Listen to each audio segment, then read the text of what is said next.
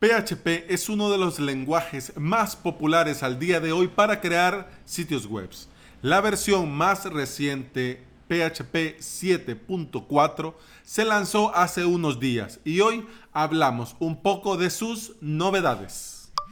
Bienvenida y bienvenido, te saluda Alex Ábalos, estás escuchando Implementador WordPress, el podcast en el que aprendemos a crear y administrar nuestros sitios web.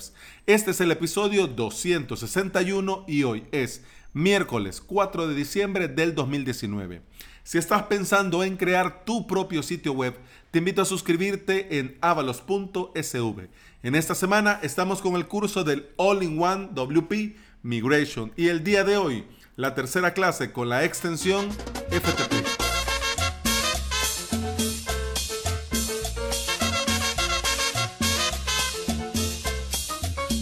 Antes de entrar en materia, tenés que recordar algo, que la versión 7.3 de PHP sigue siendo totalmente válida por motivos de seguridad.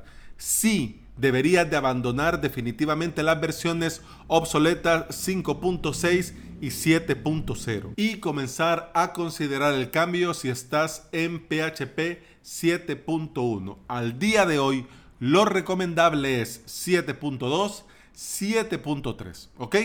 Si tu hosting no te permite cambiar la versión de PHP, consejo sano, consejo de amigo, cambia de hosting ya. No vamos a entrar en el tema del rendimiento, de aquí, de allá y esto y aquello. Hablemos de la seguridad.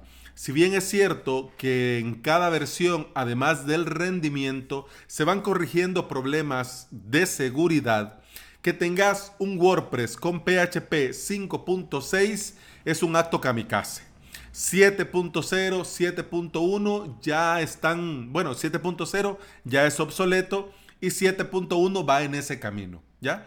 No vamos a decir ponerle ya 7.4, aunque WordPress 5.3 ya viene preparado y optimizado para PHP 7.4, pero al día de hoy, por el tema de la compatibilidad y todo eso, con PHP 7.2 o 7.3 estamos bien. Hecho las aclaraciones y, consideraciones del caso, ahora sí, vamos al lío. Con la llegada de la versión 7.3 de PHP se nos ofreció un incremento del rendimiento comparado con versión anterior, que sería la 7.2, con sus respectivas mejoras de cara a escribir código más limpio, con PHP 7.4 se ve que siguen por la misma línea, es decir, código limpio y más rápido a la hora de ejecutar tareas. Te voy a decir algunas novedades de lo que he leído, de lo que he resumido, pero, pero, pero, voy a hacer el disclaimer y abrir paréntesis. Yo no soy desarrollador, no trabajo profesionalmente como developer con PHP.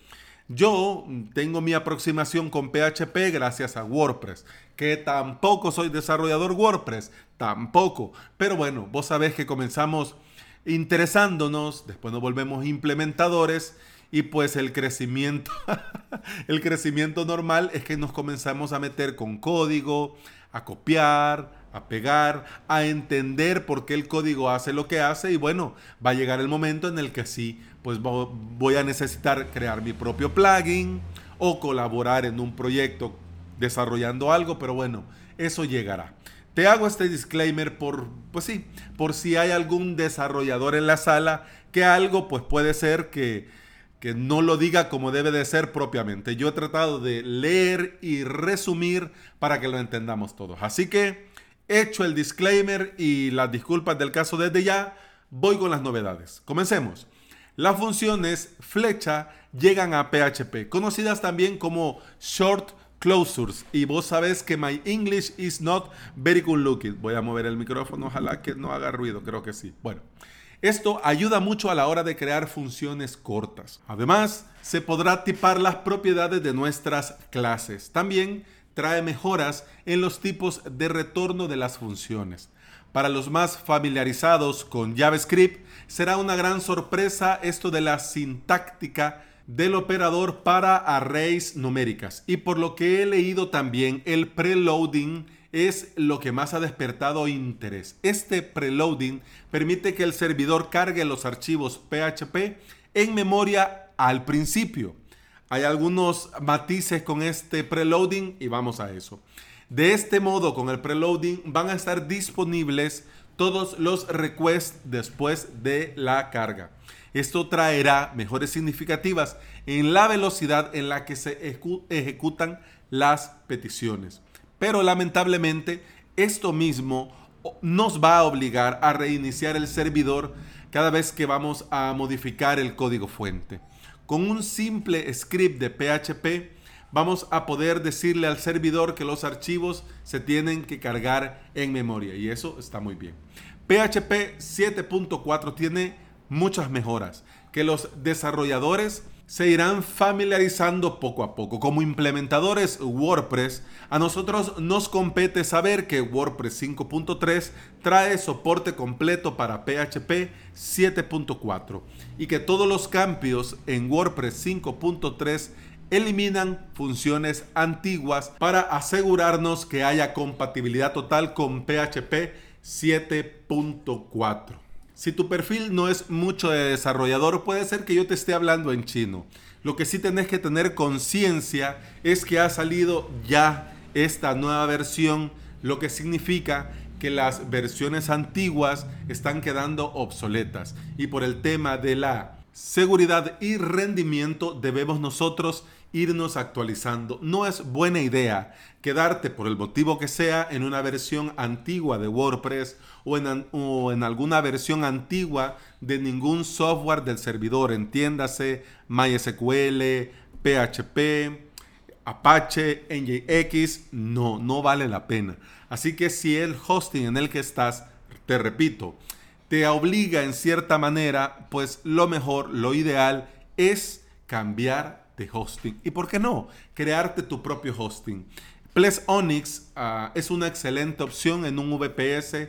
También si querés un hosting WordPress, Spin Out WP también es una excelente alternativa que el día de hoy ha lanzado el staging para, las, eh, para los WordPress instalado en tu Spin Out lo que significa que ahora ya la tenés todo. Bueno, solo falta el poder copiar y restaurar en un clic.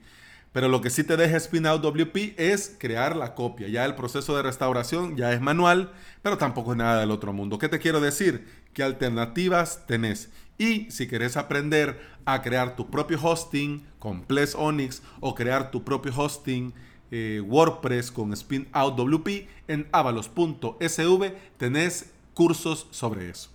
Eso ha sido todo por hoy. Te recuerdo que puedes escuchar más de este podcast en Apple Podcast, iBox, Spotify y en toda aplicación de podcasting que se aprecie si andas por ahí y me regalas una valoración, una reseña en Apple Podcast, un me gusta y un comentario en iBox y un enorme corazón verde en Spotify. Yo te voy a estar eternamente agradecido porque todo eso ayuda a que más interesados conozcan y trabajen con WordPress. Seguimos mañana. Hasta entonces, salud. Pum pam pum pam pam pum pam pam pum pam pum